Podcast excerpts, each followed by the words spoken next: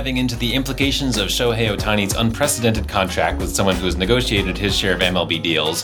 Plus, some of the biggest names in sports are creating nostalgia for something that never happened, and the ratings for the in season tournament are a dream for the NBA. It's Wednesday, December 13th. I'm senior writer Owen Poindexter, and this is Front Office Sports Today.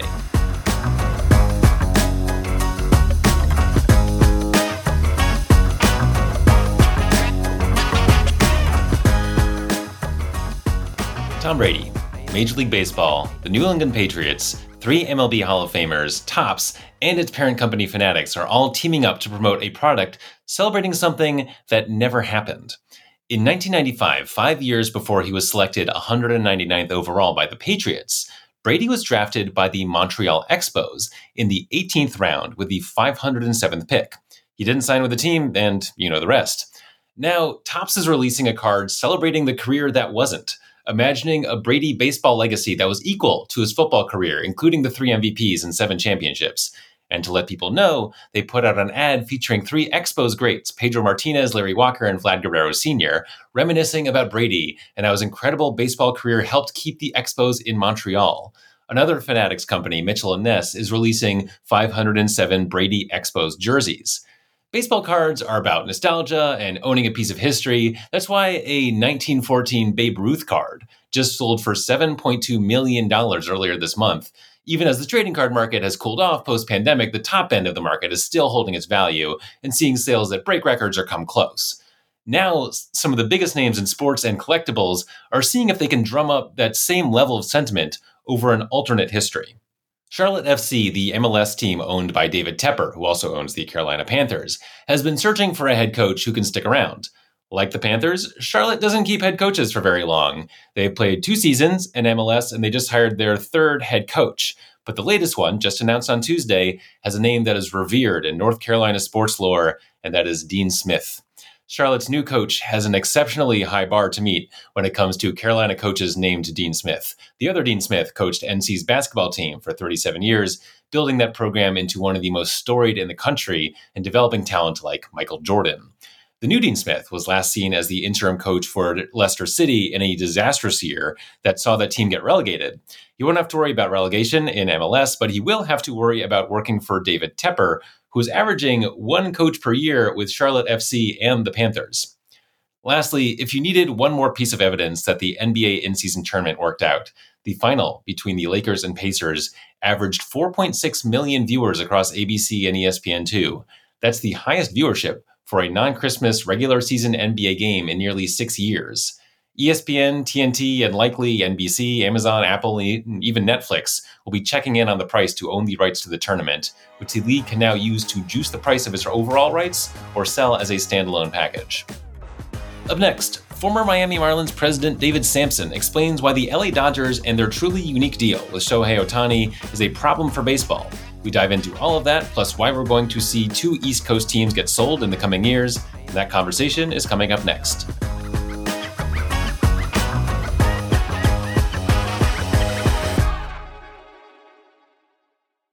I am joined now once again by the host of Nothing Personal with David Samson. David Samson, Welcome, David Samson.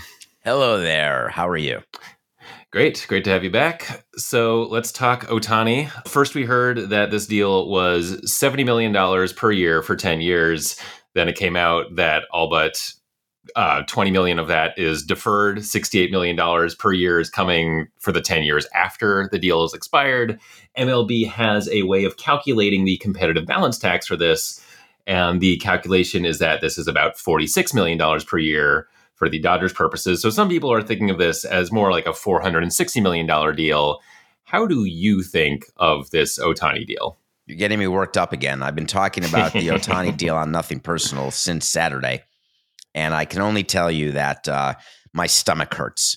And the reason my stomach hurts is that I've always known the Dodgers were financial bullies. And they did it to us when we were in the game. They would take our bad players in return, our players who were being paid money and were not performing, as long as we gave them an extra prospect or international bonus money or any sort of anything that would give them an advantage. Because to them, they throw around cash like it didn't matter because to them it doesn't matter because they're so full of cash. All the RSN issues that are facing all the teams, not the Dodgers, They've got a deal set in stone that is way over market. So, deferred money is a concept that is talked about within the ownership circle and at owners' meetings all the time. It's an incredibly dangerous thing to do deferred money for almost all the teams because the worst part about a season is when you pay injured players. That is a major problem that teams have. You think of it as money on the injured list. We look at it as paying players not to play. That overarching concept is a problem. Deferred money is the definition of that problem. You are paying players not to play. 10 years from now, and for the next 10 years after, the Dodgers will pay Shohei Ohtani $68 million ever July 1st not to play. The Marlins can't do that. The Royals can't. There are maybe three teams who could consider doing that. And when you've got teams at the top who are taking advantage of rules and actually doing it to their advantage and to the concomitant disadvantage of the other teams, especially the small revenue and small market ones, that's the beginning of an owner on owner problem. And we've talked about it, you and I, in this show. This moment in time is going to be talked about not just today with us, but when we get to the next collective bargaining agreement. That's how significant this is. Because if I'm running a team today, I am changing the rules, starting with don't give me this $46 million hogwash with discount rates that are negotiated with the union. I want every penny that is being paid to a player to count toward the luxury tax and the competitive balance tax of a team. Every penny. The whole damn purpose that we negotiate levels called the Steve Cohen tax is that we don't want teams to go over that level. And if they do, we want it to be punitive. We don't want them to find loopholes to have higher payrolls, but not counted against the tax. And that's what the Dodgers did. As you can tell, I'm worked up. The Dodgers and Ohtani agreed to this deal. Presumably, they're both happy with it. You know, the Dodgers get their guy. Ohtani gets his many, many millions while having a team that can still afford Yamamoto or whoever they want. Who's mad here? It sounds like the other owners and the commissioner. The, the the bottom 20 teams and the commissioner too. Why is the commissioner mad? because the commissioner doesn't want to fight owners on owners. He wants to fight the players union. And you can't fight the players union if your owners can't get along. The commissioner's main job is for owners to get along and make sure that no factions exist and no voting blocks exist. And this deal is a problem. And let me tell you why the Dodgers are happy. And I talked about this a couple days ago on Nothing Personal. They're not paying Ohtani any interest on his money. And interest rates where they are, and Mark Walter and Guggenheim Partners being who they are, they can actually carve out the money they owe to Ohtani, invest it today in the safest investment of all time. And I talked about this on the show, and I even put a clip of it on Twitter. And they can literally clip coupons and pay Ohtani the 68 and collect way more than 68 guaranteed investment returns by taking money right now and buying long term treasury. That's the insanity of Ohtani not asking for interest. So, the whole concept of the deal as structured, the Dodgers went too far. When the Nationals did it with Scherzer 50% deferred, we were annoyed, but we weren't losing our minds.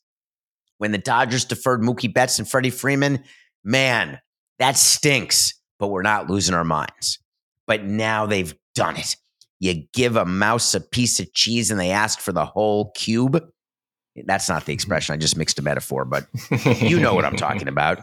The Dodgers have now gone too far. When you split 70 into 2 and 68, give me a small break. Yeah, and so is this going to be a problem for the future Dodgers? Because not only do they have 68 million a year going to Ohtani, like you mentioned, Mookie Betts has 115 million in deferred money. Freddie Freeman has 57 million. That's all getting paid through the late 2020s and, and through most of the 2030s is you know whoever the Dodgers owner is in 2035 are they going to be pretty angry? Well, great question. So the way that works is if the Dodgers do sell, there will be a purchase price adjustment. If you agree that the Dodgers are worth 5 billion dollars, you look at what the future obligations are of the team and you say, "Wait a minute, we owe Ohtani 680 million dollars. He never even played for us.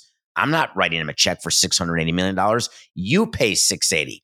So if we agree the enterprise is worth 5 billion, we're only going to give you 4.32 billion or 4.32 billion.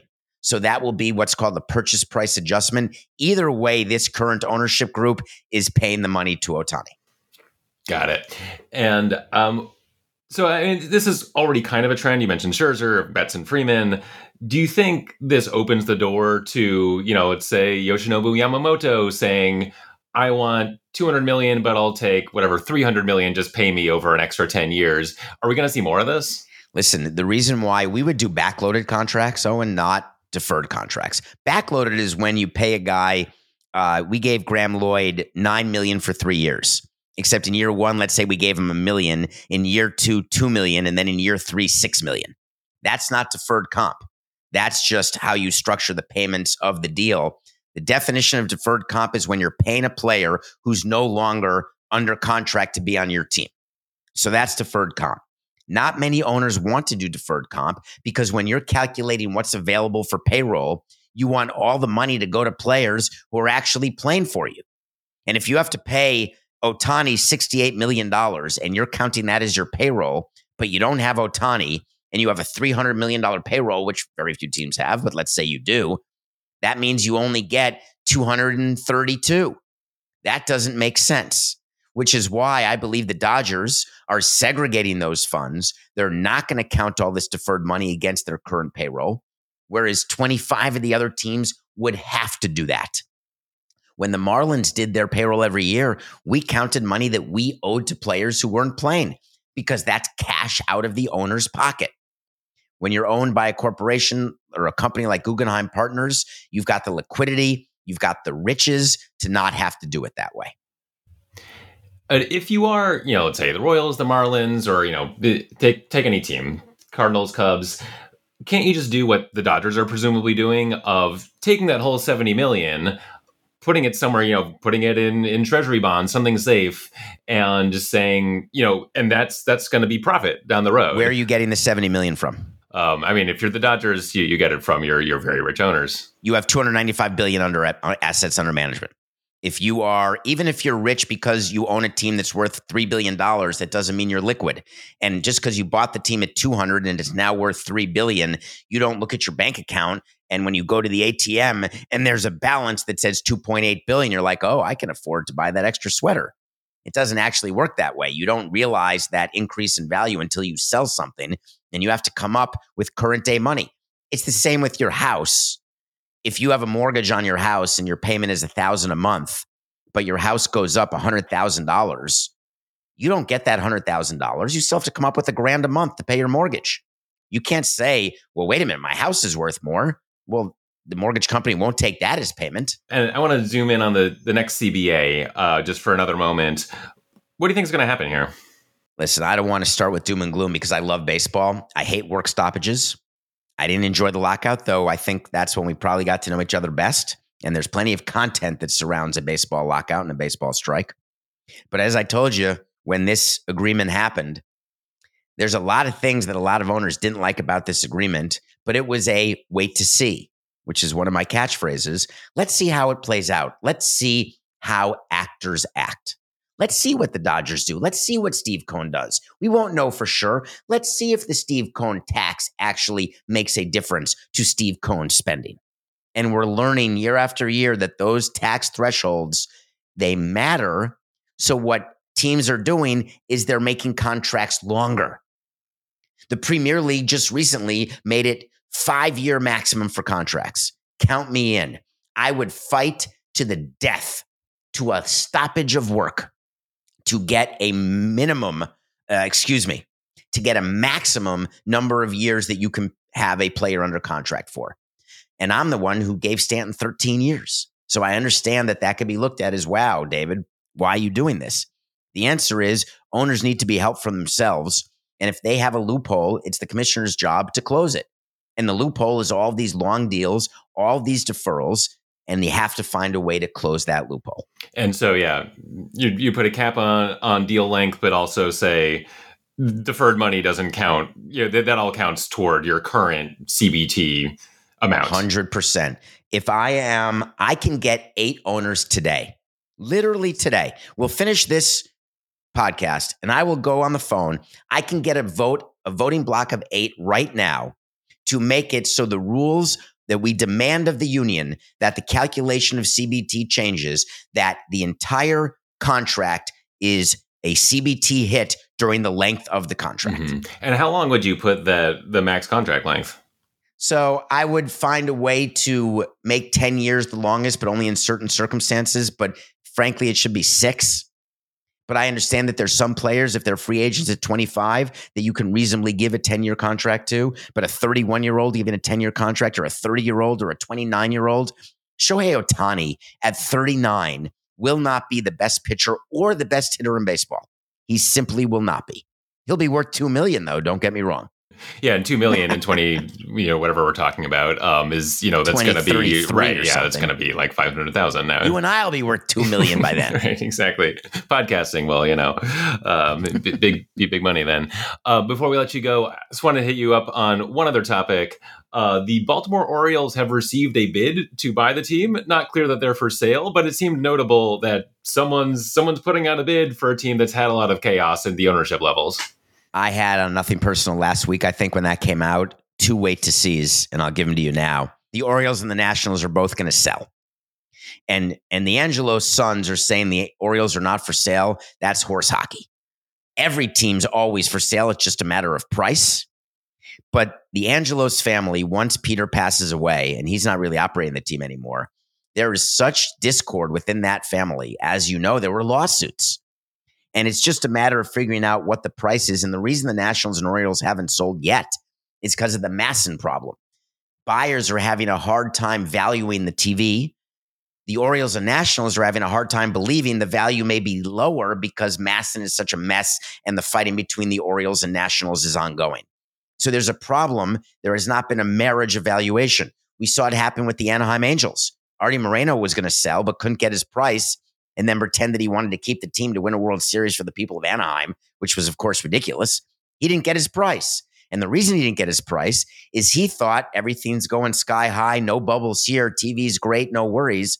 And buyers were saying, hmm, we're not so sure about this broadcast media landscape. Correctly so. So I do believe the uh, Orioles will sell. Uh, it will not be without an auction. And I laugh because Angelos bought the team at auction in 1993 and that was a bankruptcy option from the estate of uh, the former owner. But it won't be a, a, like a Sotheby's auction. But I do believe that uh, when it's time for the Orioles to sell, that they will get multiple bids. Uh, and it won't just be this deal with the Carlyle Group. And do the Orioles have to go first because of that whole MASN issue? Is it going to be new ownership that solves this? I would say settlement has to happen before either team sells and they're working. They just had a settlement of a five year period. They have one more five year period to fight about. And then they're all realizing that the current five year period is pretty crappy. So that impacts both teams pretty significantly.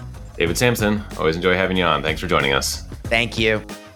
That's it for today. Subscribe on the podcast platform of your choice. We'll keep the good stuff coming through your holiday travels. Thanks for listening. We'll see you tomorrow.